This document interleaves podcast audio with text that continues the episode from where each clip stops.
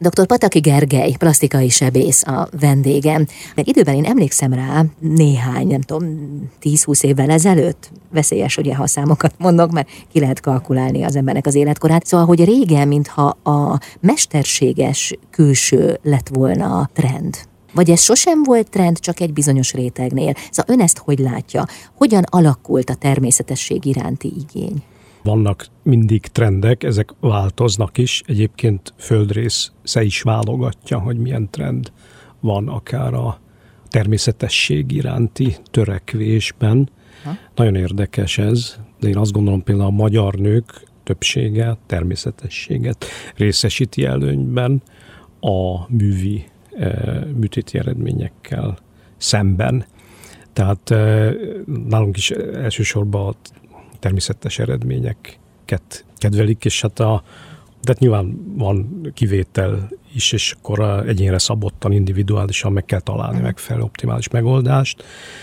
De hát az elmúlt 15 évben a saját zsírtérnyerése, ez egy rendkívül érdekes történet, hiszen ezzel az öregedésnek például egy nagyon fontos szerepét tudjuk kompenzálni, hiszen a, például az arcöregedés, uh-huh. de akár más testájaknál is előfordulhat, a volumen veszteséggel jár, térfogat uh-huh. veszteséggel jár, és elsősorban például a zsír rekeszek ürülnek ki az arcon. Nem feltétlenül a bőr ereszkedik meg priméren elsősorban, hanem a zsír fogy el különböző helyekre az arcon.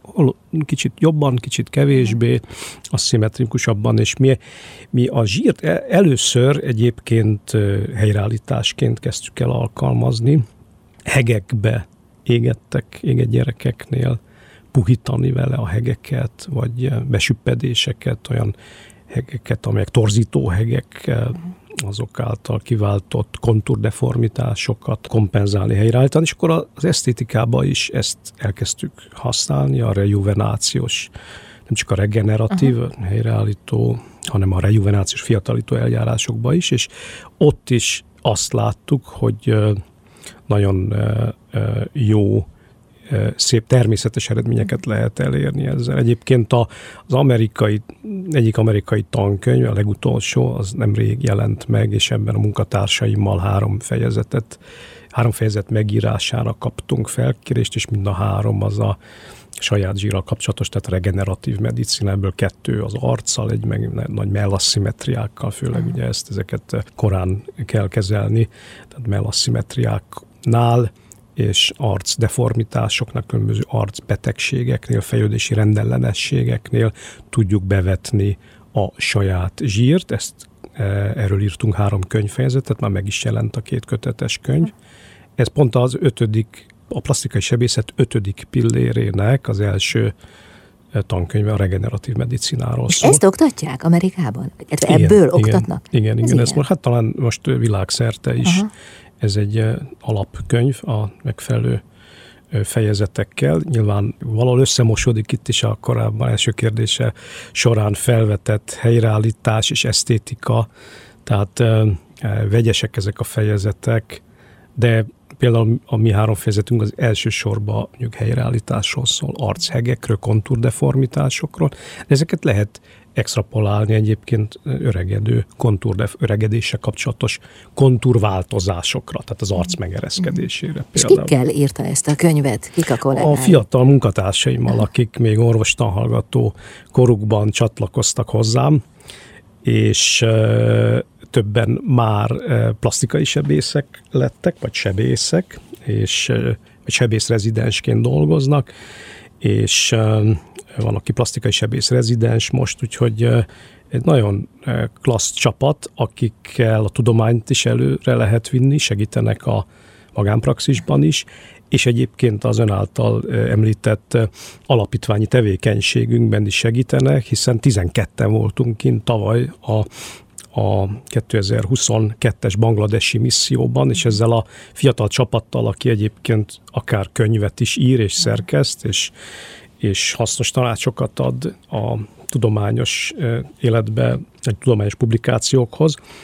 velük száz műtétet végeztünk el, főként gyerekeken és nőkön, fejlődési rendellenességekkel született nőkön és gyerekeken, és ezt a Magyar, Magyarországon megszerzett, kifejlesztett tudást tudtuk alkalmazni nagyon sok rászorulón egy olyan országban, ahol 170 millió emberre néhány tucatnyi plastikai sebész van még csak mindig, és sajnos nem több, tehát ott tudtuk egy picit kamatoztatni a, a tudást, és hát nagyon felemelő volt ezzel a fiatal csapattal menni ebbe a misszióba, tehát magyar, van egy magyar misszió, Bangladesben, egy ázsiai ország, India Ugye ennek ön, ön volt a motorja ennek a létrehozásában?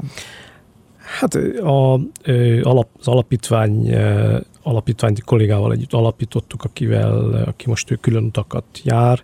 Én voltam a hivatalos alapítója mhm. ennek a, a, az alapítvány nevét én találtam ki, és az a neve egyébként, hogy a cselekvés a kiszolgáltatottakért alapítvány, és a Bangladesbe egy kollégával együtt, egy német barátommal együtt mentünk ki, és egy, egy bangladesi barátunk inspirálására. Azt hittük, hogy egy egyszeri alkalom lesz, és ebből lett most már egy évenként akár kétszer-háromszor is visszatérő misszió, több mint 700 megoperált páciens, és hát a legutolsó misszió során meg 12 fiatal kolléga, és hát a szellemiség talán tovább megy, most mindenki nagyon aktívan kérdezgeti azt is, mikor lesz a következő misszió. Nyilván ez az adományozóknak is függ, a adományozó kedvtől is függ, ami, ami, mert mi közhasznúak is vagyunk, amellett, hogy itthon is segítünk nagyon sok helyen, szociális intézményeknek, idős otthonoknak, kórházaknak, adott esetben ingyen műtéteket szervezünk bizonyos fejlődési rendelleségekkel született gyerekeknek, sérülteknek, de azért a, a külföldi missziónk során azt látjuk, hogy adott összegből ezer forintból ott tízszer, húszszor több embernek tudunk segíteni. Van ez a multiplikátor faktor, hogy az ottani sebészeket tudjuk oktatni a magyar tudásra. Vendégem dr. Pataki Gergely, plastikai sebész.